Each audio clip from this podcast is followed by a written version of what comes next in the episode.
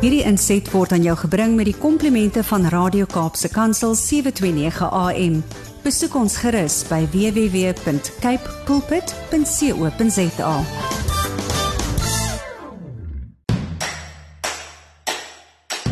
Dit is sopas net na 7, dit is weer Saterdagoggend en jy luister na Radio Kaapse Kansel en die program Landbou Landskap. 'n Hartlike warm goeiemôre van my Willem van Jaarsveld. Ek is jou gasheer van 7 tot 8 ver oggend, soos elke ander Saterdagoggend natuurlik hier op die senders van Radio Kaapse Kansel. Ek is baie bly jy kuier vanmôre saam met my en uh, ons het sommer 'n heel lekker program so 'n bietjie volgepak. Uh die tye tye was net eenvoudig te kort vir alles wat gedoen moet word. Vanoggend by ons die program aan die volgende om 10 oor 7 kom saad vir die saaier aan die beurt en ons lees Markus 10 verse 14 tot 16 die tema soos 'n kindjie. Kapstok is om 7:20 aan die beurt en ek het gesels met Henty Smit, die voorsitter van die Mamasbury Landbouvereniging se koring studiegroep oor die vooruitsigte van die huidige koringseisoen en dan kyk ons nog so hier en daar na iets anders ook wat uh, nuuswaardig is. In Huis en Hart wat begin om 7:30 is die eerste deel vol met 'n gesprek oor Nampo Kaap en die man wat ek daarmee gesels is Henk Agembag. Hy is aan die stuur van reëlings daarso. Die tweede helfte van Huis en Hart uh gesels ons 'n bietjie met meneer John Durr van ook Mamasbury se landbouvereniging. Uh baie aktiewe lot boere hier op Mamasbury. Uh Hy gesels oor dit wat gebeur het die 19de Augustus 2022, die 40ste skaapkudde kompetisie het toe plaasgevind. Hy vertel ons meer daaroor. Stories van hoop kom omstreeks 10 voor 8 aan die beurt en uh, vanmôre gesels ek sommer 'n bietjie uit my hart uit oor die waarde van ander mense in ons menswees. Nou ja, uh, dit is so dat ons moenie op die arm van vlees vertrou en staatmaak nie, maar dit is tog so dat mense het mense nodig. En die verhouding tussen mense bepaal baie keer die gang van jou eie uh, wil ek amper sê ervaring van die lewe. Landbou landskap word aan jou gebring met die komplimente van Cape Pots varsprodukte mark. Ek nooi jou om met ons te gesels deur middel van die WhatsApp en Telegram nommer wat albei vir albei is dit dieselfde 081 729 1657 of stuur 'n SMS na 37988. Natuurlik ook kan jy vir my 'n e-pos stuur na wilhelm@kaipoolpit.co.za. Begin jou boodskappe met die woord landbou. Ons gesels net hierna verder bly ingeskakel. Landboulandskap is natuurlik nie 'n program wat net ingestel is op dit wat in die Wes-Kaap of dan nou nog meer spesifiek hier in die uitsendingsarea van 729 AM uh, plaasvind nie. Nee, ons kyk sommer 'n bietjie wyeer. Ons kyk na landbou in die res van ons land ook. Ons kyk soms 'n bietjie oor die grens hier na Afrika en partykeer vat ons dit baie wyd en dan praat ons sommer wêreldlandbou sake. Ek hoop dat uh, jy deur die tyd wat jy luister na hierdie program al agtergekom het dat ons uh, reis, ons doen dinge anderster, ons praat met mense anderster en ons hoor ook anderster stories en dit maak dit baie baie interessant. Die wêreld van landbou is een van die interessantste leefwêrelde waarin 'n mens kan leef en daarom geniet ek so elke oomblik wat ek daardie voorreg gegeen is. Net hierna 'n stukkie musiek en dan saad vir die saaier. Dit is tyd vir saad vir die saaier. Ons tema vanmôre soos 'n kindjie en ons lees eh, Markus 10 verse 14 tot 16. Daar staan: "Maar toe Jesus dit sien, het hy hulle dit baie kwaliek geneem." Nou die verwysing hier is natuurlik na die uh disippels wat die kindertjies wou verhoed om by Jesus uit te kom en hy Jesus het vir hulle gesê laat die kindertjies na my toe kom en verhinder hulle nie want aan sulkes behoort die koninkryk van God verwaar ek sê vir julle Elkeen wat die koninkryk van God nie soos 'n kindjie ontvang nie, sal daar nooit ingaan nie. En hy, Jesus, het sy arms om om hulle geslaan, sy hande op hulle gelê en hulle geseën. Dit is vir my altyd so wonderlik om 'n bietjie te dink oor die woorde van Jesus wat sê elkeen wat die koninkryk van God nie soos 'n kindjie ontvang nie, sal daar nooit ingaan nie. Gewigtige woorde. Maar wat beteken dit? Ek is geen teoloog, maar in my lewe het ek tot die slotsom gekom dat om Jesus wat die verteenwoordiger in ons lewe gekom het van God die Vader soos 'n kindjie te ontvang beteken om soos 'n kind sy pa glo as sy pa vir hom sê spring ek sal jou vang. Daar's nie 'n tweede gedagte by die kindjie dat pa dalk op die laaste oomblik sal wegtreë en ek hard op die aarde val en baie seer kry nie. As hy honger het, vra die kindjie vir pa en as pa sê ek gaan nou vir jou 'n kosie gee, dan vertrou die kind dat dit so sal wees want hy het volle vertroue. Hy bevraagteken nie. Hy wonder nie of hy dit dalk beter sal kan doen as wat pa dit doen nie. Hy aanvaar 100%. En dit is wat Jesus hier myns en siens vir ons sê. Wanneer ons in die koninkryk wil ingaan, dan moet ons soos 'n kindjie glo en aanvaar dat Jesus die absolute alles is wat ons nodig het om daar te kom, niks van ons eie werke nie. Kom ons bid saam. Vader, ons dankie vir die voorreg om vir Jesus te ken. Dankie Jesus dat U aan ons bekend is en dat U met ons wandel. Dankie dat U deur U Gees ons lei. Dankie dat ons ook vanmôre net maar weer voor U kan kom staan met leë hande en sê: "Vul U ons met U, want ons het U nodig. U is die alles. U is die Alfa en die Omega, die begin en die einde. Laat dit vir elkeen van ons presies so wees." Vra ons Vader in Jesus se naam. Amen. Jy luister na Landbou Landskap en ons gaan net hierna 'n bietjie kyk na nuusgebeure. Maar uh en soos ek beloof het natuurlik ook met Henty Smit gesels oor die vooruitsigte in die koringbedryf. Maar uh, toe ons nou so deur Markus 10 weer met mekaar 'n bietjie 'n tydjie spandeer, het dit net weer by my opgekom in die wêreld waar ons leef.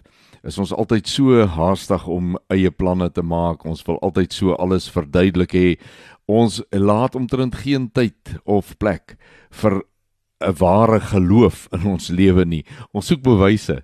Ons vra ou, waar kom jy daaraan? Uh hoe hoe moet ek jou nou glo? Daai tipe van maniere het ons met mekaar en uh ja, in landbou is dit ook nie anderster nie. Ons sien baie baie snaakse dinge gebeur en ons wonder en ons vra. Maar nou ja, dit is goed om te onthou. Daar is een wat alles in sy hand hou. Jy luister na Landbou Landskap en uh, ek gesels vanoggend met uh, die voorsitter van die Koring Studiegroep van Mamasbury se landbouvereniging en sy naam is Henty Smit. Goeiemôre Henty. Goeiemôre Willem. Henty, ons het uh nou so ver al gevorder in in ons koring seisoen, die wintergraan seisoen, maar ek ja. wil hê ons moet begin daar by die begin toe ons ehm um, toe ons die eh, eerste korrels in die grond gesit het, was die grondvog nie heeltemal waar dit moes wees nie en die reën het 'n bietjie die senuwees laat knaag. Vat ons 'n bietjie van daar af en en hoe het julle as produsente dit beleef?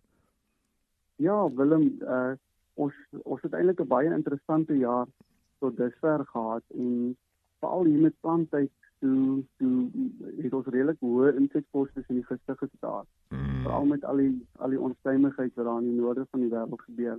Ja. En ja, dit was dit was uh, gelei tot 'n bietjie onsekerheid met veral reën wat ook laat in Junie geval het. En uh, ek moet sê dan raak dit 'n baie belangrike jaar met opvolgreën. Mm. Uh wat dan moet kom en om ek sê seker so 2 3 weke terug raak redelik bepalende reën geval wat nogal vir ons gevat het van 'n rampjaar wat nou nou nou nie meer leen na 'n uh, goeie gemiddelde jaar.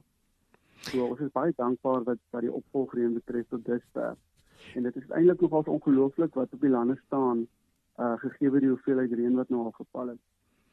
Nou nou Henty, ek het ook nou die dag ehm uh, sommer by 'n sportbyeenkoms wat ek na die klein seuns uh se sport gaan kyk het, het ek daar met 'n uh, een van jou medeboere, ek wil nou nie sy naam hier noem nie, maar met hom gesels en hy het vir my gesê as daar in die volgende uh, paar weke, 2, uh, 3 weke 'n redelike klompie neerslag is, dan verwag hy persoonlik eintlik ietsie beter as 'n gemiddelde oes. Is is dit deur die Swartland die geval? Dit kom ek sê jou Willem, daar is 'n goeie potensiaal op die land. En as die reën deur deur uh, deur uh, deur September gaan val, gaan ons gaan ons 'n goeie 'n goeie gemiddelde jaar sien. So daar's genoeg plante, maar uh, soos ek sê, die jaar is agter. So ons sal graag wil sien dat daar nog 'n bietjie reën val hier na die einde van die jaar. So dit is soms baie moeilik om te sê presies waar die gemiddeld gaan eindig, maar ons verwag 'n goeie gemiddelde uh goeie gemiddelde jaar as die reën uh nog deur die September gaan val ja. Nou kyk opbrengs is een ding. Prys is ja. natuurlik die ander ding. Wat is julle verwagtinge rondom koringprys? So daai is 'n moeilike een. Veral met uh ek dink nie enige iemand kan daai vraag antwoord nie.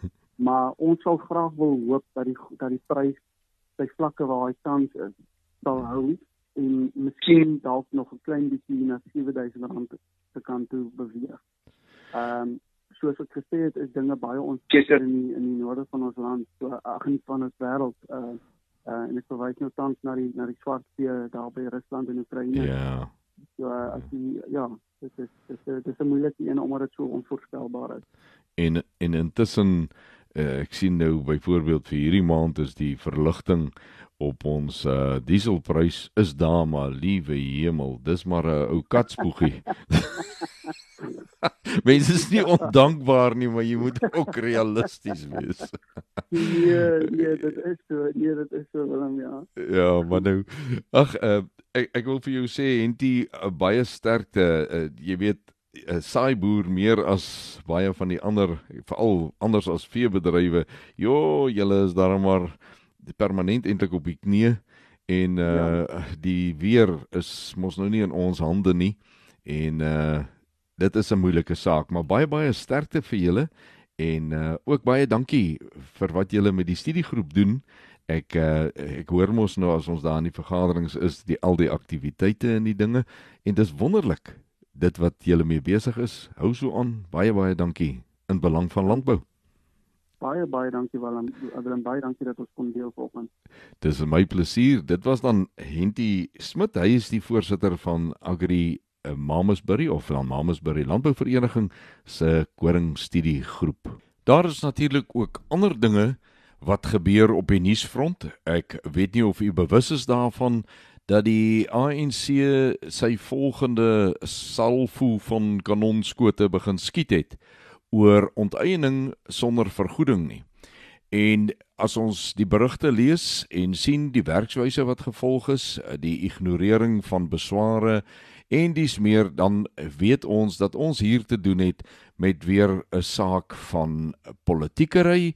Dit gaan net oor om in die magsposisie te bly by die stembus en dis meer. In landboukringe is dit natuurlik 'n baie baie groot bekommernis want die waarheid is dat as dit gaan oor onteiening sonder vergoeding, dan is dit nie net landbougrond soos wat hulle wil voorhou nie, dit is alle bates. Ons is baie bekommerd oor finansiering van buite, ook vir projekte wat in Suid-Afrika kapitaal gaan soek. Dit gaan nie noodwendig so maklik wees in 'n wêreld wat nie glo in onteiening sonder vergoeding nie. Maar dit dan die einde van Kapstok vir vanoggend bly ingeskakel. Ek is net hierna terug. Die tyd in ons program Landbou Landskap het ook al erg aangestap. Ons is amper al by huis en hart. En eh, soos beloof gaan ons vanmôre 'n bietjie gesels met Henk Aggenbach oor Nampo Kaap wat nou vir 2 jaar natuurlik weens Covid nie kon plaasgevind het nie, maar hierdie jaar is hy wel aan die gang. Uh omdat daar op die stadium toe finale besluite geneem moes word uh onduidelikheid was of beeste weer sal mag beweeg, is Nampo Kaap natuurlik hierdie jaar sonder beeste. Daar's wel kleinvee. Nou ja, ons gaan hoor wat Henk vir ons daaroor te sê het en dan in die tweede helfte van uh, Huis en Hart gesels John Durr oor 'n baie baie belangrike mylpaal wat hierdie jaar bereik is met die 40ste aanbieding van die skaapkudde kompetisie in Mamasbury. Net hierna gesels ons met hulle. Jy luister na Landbou Landskap en ek het vandag 'n gas daar al die pad uit Bredasdorp Hy is Henk Aghenbach, die voorsitter van Nampo Kaap se reëlingskomitee. Hallo uh, Henk, baie welkom hier by my program. Baie dankie Willem, voor ek kom in 'n eer om op jou program te wees. Henk, dit was nou 'n bietjie 'n droogte tyd in terme van die aanbieding van hierdie groot geleentheid in die Wes-Kaap uh, met die COVID se 2 jaar en 2022 is julle volstoom aan die gang. Maar Kom ons begin deur te sê wat is die verskil tussen 'n skou en 'n expo? Want hierdie is mos nou 'n expo. Verduidelik gou vir ons. Willem, as jy skou, kry jy daai tipiese uh die perde wat vertonings doen in 'n verskillende klasse is, die beeste wat in teen mekaar kompeteer, jou vlooi mark stalletjies, uh maar ja, dis 'n kompetisie tussen tussen uh, rasse en mense in die voet. By ons as Expo ja. het jy die nywerhede en die groothandel wat hulle toerusting wat ek as boer en as nyweraar en entrepreneur elke dag moet gebruik. Die nuwe tegnologie wat daar rondom is, word hier uitgestal. En dit is nie daai tipiese skou atmosfeer wat jy kry nie. Uh dis dis 'n dis 'n geleentheid vir besigheid doen vir interaksie tussen verskillende uitstallers en interaksie tussen ons as produsente en die ouens wat hierdie goed groothandel maak en versprei. Maar daar is natuurlik ook die die uh, geleentheid vir diegene wat nie meer so aldag die voorreg het om 'n oom of 'n pa of 'n oupa te hê wat nog boer nie en wonder hoe lyk daardie tipe toerusting wat vandag in die moderne boerdery gebruik word om daar te kan gaan kyk en 'n bietjie selfs 'n paar vrae te vra en dis meer. Nee, verseker Willem. Ehm um, ten spyte dat dit 'n expo is, bied ons iets aan dat ook jou vrouens wil kom. Want as 'n man begin tussen hierdie masjinerie ingaan, raak hy so half in 'n wêreld van sy verlore. Hy raak verlore. En ja, ons ons ons ons samestelling van ons expo is dat hy vir die stedeling en vir die boer akkommodeer. En dat hy vir man en vrou akkommodeer en hier vir die kinders op speelplek. En dan ook het ons rasuitstallings die uh, as gevolg van die back and closure het ons ons beesras uitstallings uh, gekanselleer. Mm. Maar ons vee ons ons kleinvee uh, rasuitstallings gaan nog net so aan en die nasionale merino kampioenskappe uh bekend as Merino Classic is in sy eie gebou ook op die terrein die 3 dae aan die gang en dan die Saterdag vind 'n jeugskou met 175 180 kinders vind daar in plaas. So Sjoe. vir jonk en oud boer en nie boer is hier iets. Ons het vir jare nuwigheidjie ingebring. Ehm um, ons gaan die, ons akkommodeer die Elim veldblomskou ook hier in 'n ehm saal wat deur self geborg word. Uh ja, Willem, ek weet nie hoe ver ek jou kan uitgaan nie. Ons het 'n hydroponiek aquaponiek boerdery, 'n werklike boerdery wat hier op die terrein is vir mense om na te kyk. Uh ons wys hoe ons mense leer om met wol te was te kam, te spin en verskillende produkte te verwerk. Ehm um, en dan het ons die baie bekende Mariolyn Malan, sy's 'n internasionaal erkende 'n eh, blommerangskikker. Uh sy saam met Netbank se maatskappye gaan uh weer haar ding hier doen. Uh En dan het ons natuurlik die mees fantastiese eetplekke hierso. So O, iets vir almal en alles. Goed. Met ander woorde wat wat ek nou gehoor het van wat jy gesê het. Die die man kan kom en hom nou eh, verkneukel in al die mooi uh diertoerusting wat daar is om mee te kan boer, maar ek hoor ook dat daar wanneer iemand sou wou kyk na 'n kleinskaalse boerdery begin met hidroponika of of daai tipe van goed, dan gaan hulle nie net kan sien hoe dit gedoen word nie, maar daar gaan ook kundiges wees wat hulle 'n bietjie voorligting, mentorskap daar kan gee om hulle koppe in 'n rigting te kan help of dan nou uit 'n rigting uit weg te haal. Maar ek hoor ook daar is iets vir die kinders. Daar is definitief genoeg vir die maag. En wat wil jy meer hê vir 'n gesins uh uitstappie? Is uh die expo. Daar's nog iets vir die maat ook. Ja, ja, ja, ja. Ja, natuurlik. Ons gaan eh, ons het ons het 'n skoonheidssalon vir jare Ooh. kan ek dink. Jette. die eerste keer by enige plek wat daar 'n skoonheidssalon gaan wees. En dan praat jy nou van uh, thera- met agt terapeute wat verskillende goed binne in die skoonheidssalon gaan doen. Jette jong, maar dan sit ons nie net in die Marino saal waar daar 'n kompetisie gaan wees nie. Daar gaan ons nou op daai kant ook nou 'n kompetisie kom, jong. nee, Ja. nee, wat ek wat ek probeer by uitkom. Hierdie is nie 'n uh, soos uh, sê nou maar 'n uh, tradisionele boeredag. Dis nou eintlik maar net die manne wat daarna toe gaan en hulle ding doen nie. Hierdie is 'n familie bymekaar kom. Is dit hoe hy aan mekaar gesit is? Dit is hoe hy aan mekaar gesit is. Ehm um, een van ons fokusse wat ons doen is om te sê ons moet ons moet mense terugtrek in landbou in. So Hmm. ons het 'n skoolprogram gebaseer op die kurrikulum van die nasionale landbouvak kurrikulum wat ons hier aanbied oor 3 dae se 300 kinders wat kom daarvoor. Hulle gaan Woensdag, Donderdag en Vrydag kom hulle in groepe van 100 hiernatoe. Ek het die perde uh, dame ag perde vertonings hierso in ons klein uh, perde arena.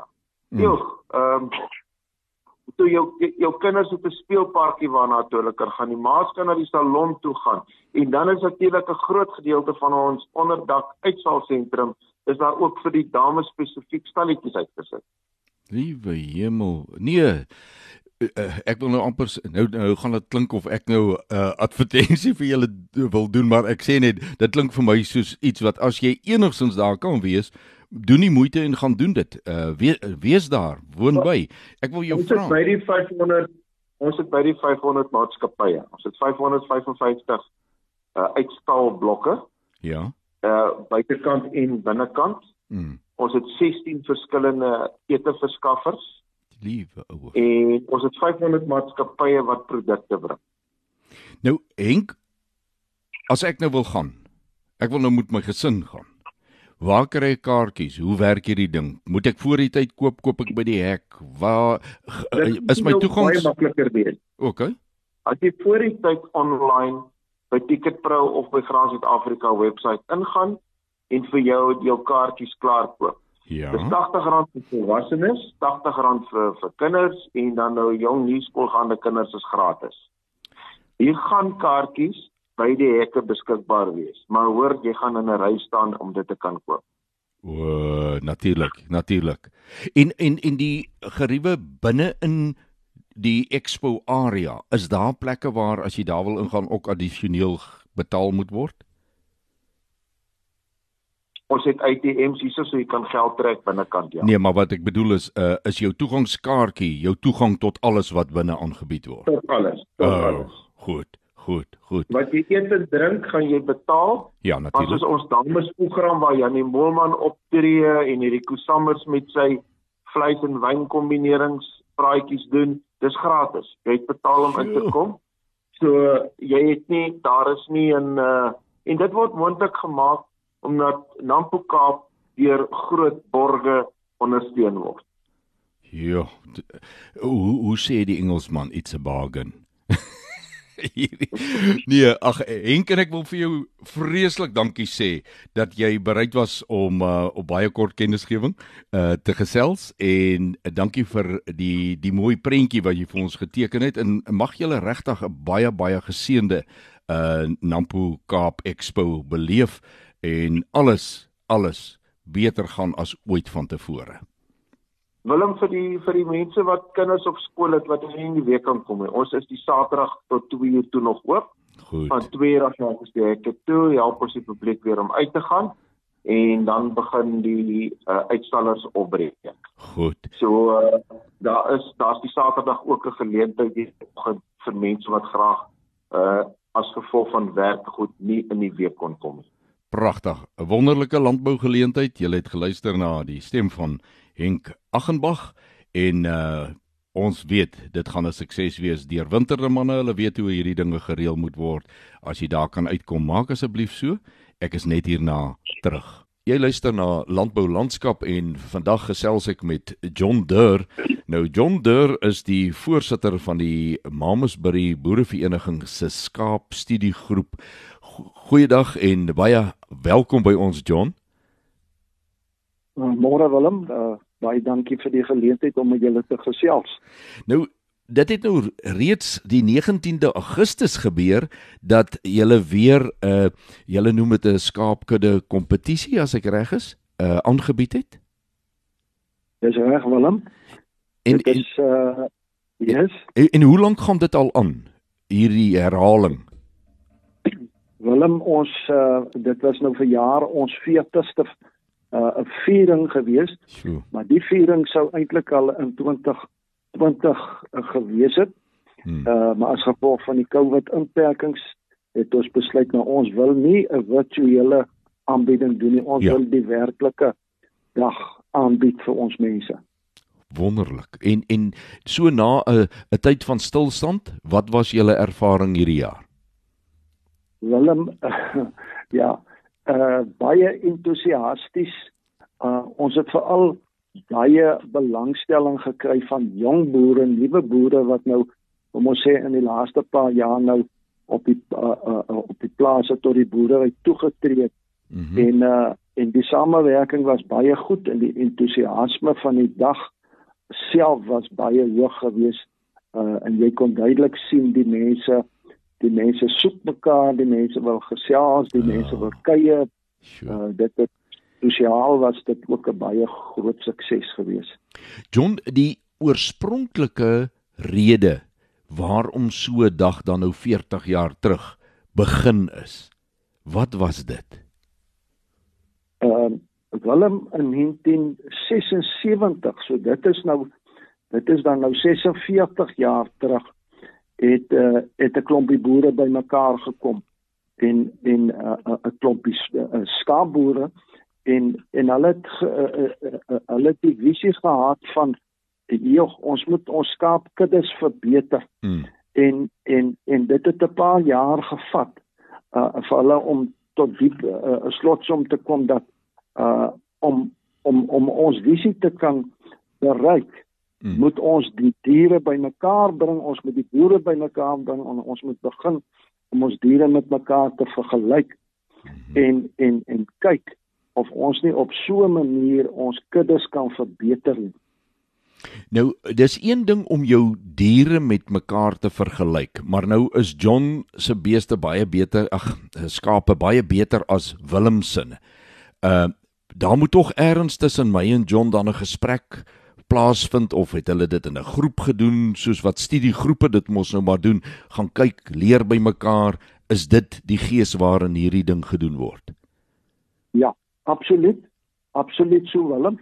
Uh ons het daar in die beginjare in en ek is geseënd om om vir 40 jaar, die volle 40 jaar betrokke te kon wees as 'n Sure. jong man daai tyd uh, uh saam met die ouer manne uh, uh, gaan gesels en en en ons het vir die boer ge- 'n uh, keuse gegee om net 'n 50 van sy van sy uh jong oeye uit te keer bring dit dorp toe ons maak hulle langs mekaar staan ons kry o, o, ons kry onafhanklike persone van buite af wat kundig is in die wol en die vleisbedryf is Hmm. en hulle vergelyk die diere mekaar met mekaar net net op die hand en die oogmetode daar was geen verdere wetenskap eintlik betrokke in daardie eerste paar jaar nie Ja, blip het toe nog nie bestaan nie. ja ja Maar maar dit die hand en oog metode is vandag nog net so belangrik ten spyte van die wetenskap wat vir ons nou allerlei slim syfers gee van jou uh, individuele dier en van jou kudde. Uh die hand en oog metode is maar nog die maatstaf. En jy het dit nou ja. weer so gedoen. Absoluut, absoluut. Vir jaar het ons intedeel 'n uh, uitdaging gehad uh, uh met die reën. Mm -hmm. Toe ons diere nou na die reën en ons kon nie die skape afskeer nie want jy kan nie Oei, nat wol ja, afskeer nie. Ja, ja, ja. Ja. Toe moes ons terugval na waantoe? Ons moes terugval na die hand en oogmetode en en en die wetenskap deel gaan nou later kom as die skape droog is, dan gaan hulle nog altyd afgeskeer word en al die inligting wat op die op die kinderdag verkry sou word gaan dan nou net van 'n plaas af gekry word sodat ons nou nie hierdie jaar se uh, uh, se data mis nie. So ja. ons, ons die, ja. die data sal nie verlore gaan nie. Wonderlik. Hoe gaan julle te te werk? Is dit 'n oop uitnodiging aan uh skaap boere om deel te neem? Word hulle geselekteer? Word hulle aangewys? Hoe wat is die metode? Hoe kom jy op so 'n uh, kudde kompetisiedag?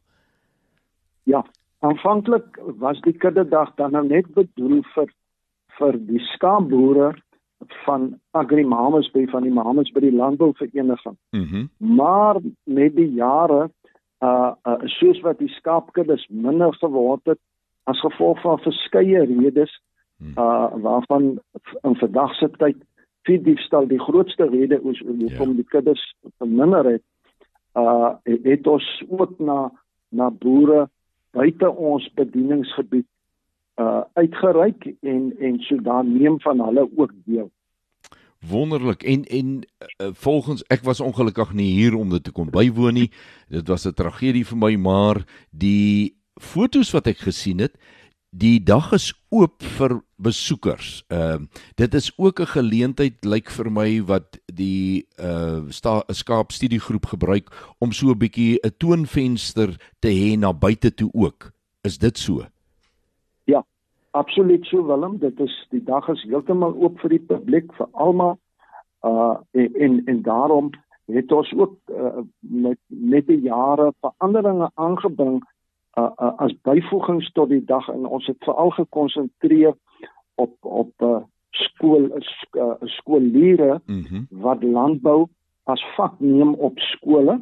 Dit ja. was aanvanklik net ons plaaslike hoërskool, maar dit het nou uitgebrei dat daar vir jaar 4 skole was en en ons het uh, ons betrek ook ons plaaswerkers Wonder. wat die dag uh, vir vir ons daar uh hulle dienste aanbied dat uh, na die formele dinge alles verby is dan bied ons ook vir hulle koopkursusse aan. Jo, ag dit is wonderlik en baie geluk met daardie visie wat jy het. Ehm uh, sê vir my jy het gesê dit sal vir 40 jaar 'n jaarlikse ding. Met ander woorde volgende jaar is verseker dan in die beplanning het jy al min of meer 'n datum? Uh Willem ja, dit dit ons datum was tradisioneel die eerste Vrydag van Augustus. Ja. Nou uh en vir jaar was dan nou die so op die 40ste jaar uh, was dit toe nou nie die eerste Vrydag nie. En dit is ook 'n uitvloeisel van die van die 2 jaar uh met die met die COVID mm. inperking. Mm. Daar was uh rampveilings mm. het voortgegaan want baie veilings kon virtueel mos nou plaasvind. Mm en en en en so het dit dan nou gebeur dat een van die rampveilings nou ons ons datum opgeneem het. En uh ons gaan nou nie beklei met die ouens nie. Ons ons is vrede liewe.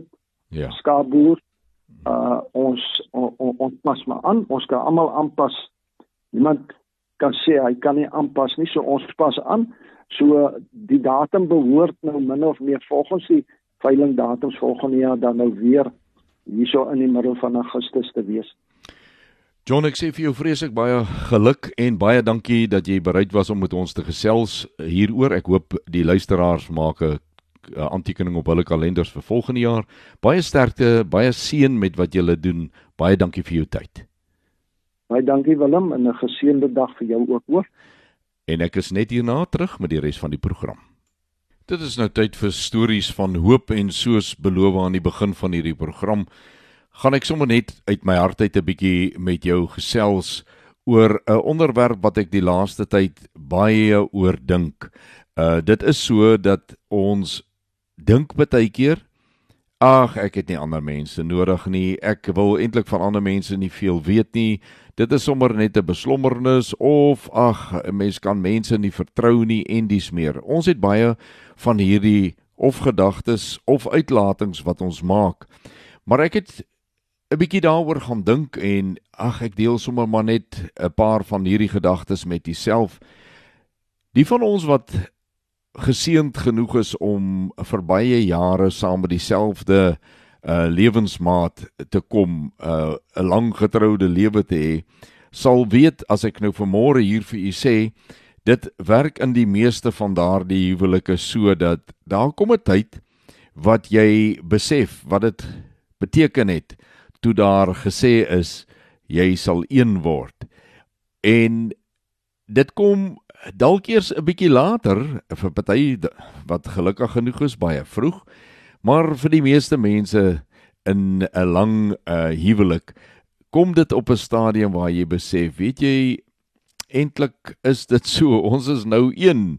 Uh wanneer ek 'n besluit wil neem, is dit net baie goed om maar die ander ene se siening ook te hoor of daarom net daaroor te gesels en alwel word die besluit nie noodwendig gesamentlik geneem nie, maar die een se gedagtes sluip die ander se gedagtes. Die een wat die finale besluit moet neem, word 'n bietjie opgeskerp deur die ander een se insette.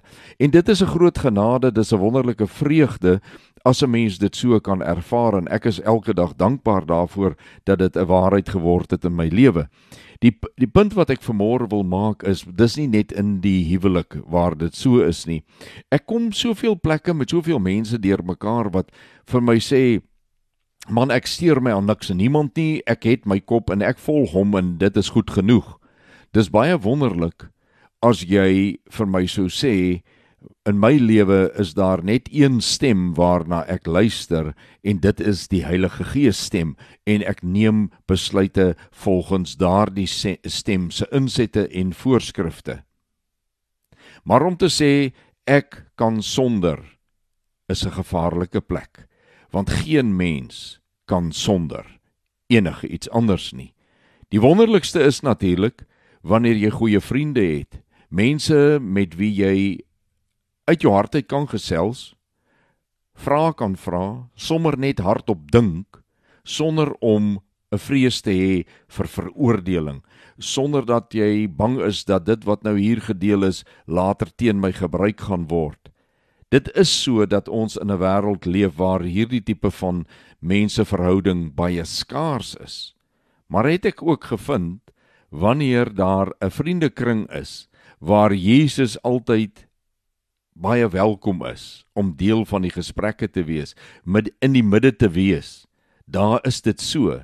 Daar sal jy tog vind dat die een die ander hoor ag as homself en dat hulle mekaar se hoeder, die my broer se hoeder sal wees en ek haal nou so 'n paar sulke woorde uit die skrifte aan want as ons dit bymekaar sit dan sien ons waarom die skrif in sy geheel so 'n wonderlike uh rykdom van lesse vir ons lewenspad het. Dan kom jy op die punt waar jy 'n vriend kan opbel en sê: "Jong, ek wonder nou oor hierdie. Wat wat sal jou beste raad vir my wees in hierdie omstandighede?" En jy weet dit wat terugkom is uit 'n diepte van ook 'n ervaring met Jesus, 'n stap met Jesus. En daarom is daardie woorde woorde van wysheid, woorde van insig, woorde wat lewe skep. En ek wil vanmôre tog vir jou vra, kyk na jou vriendekring. Kyk na die tipe vriend wat jy verander is. En meet dit aan aan hierdie sake. Is ek altyd die ene wat wil hê ander moet vir my die beste gee, maar ek gee nie vir hulle die beste nie. Of is ek die een wat die hele tyd die beste gee, maar ek het nie iemand wat vir my dit kan terug of, of nie terug nie, kan gee soos wat ek dit nodig het. Dit het tyd geword dat ons in ons wêreld gaan uitsoek Daar is nog diamante, daar is stukke goud. En jy kan maar met een ding begin.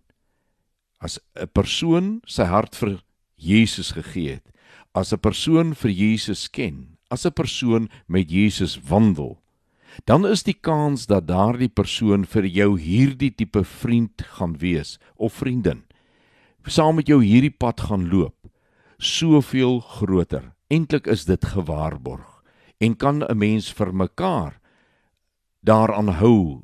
Ons noem dit in Engels accountability. Dat jy ook vir mekaar sal vra, rekenskap gee van jou verhouding met die Here en met ander mense en met mekaar. Ek hoop dat dit vir elkeen van julle sal waar word in Jesus se naam.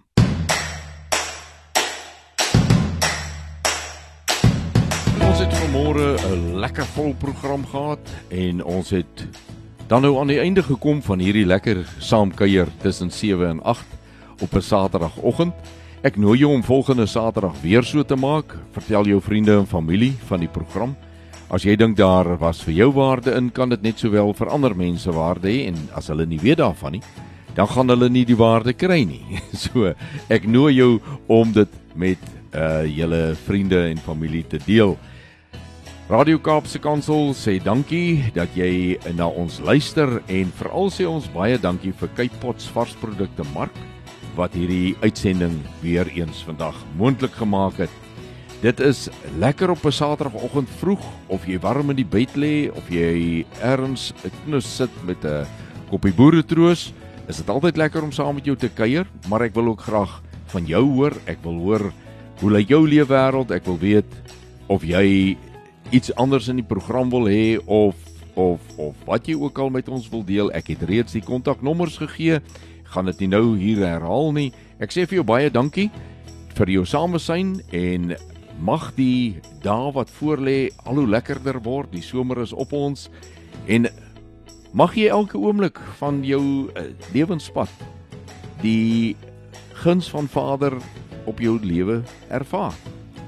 Wederom.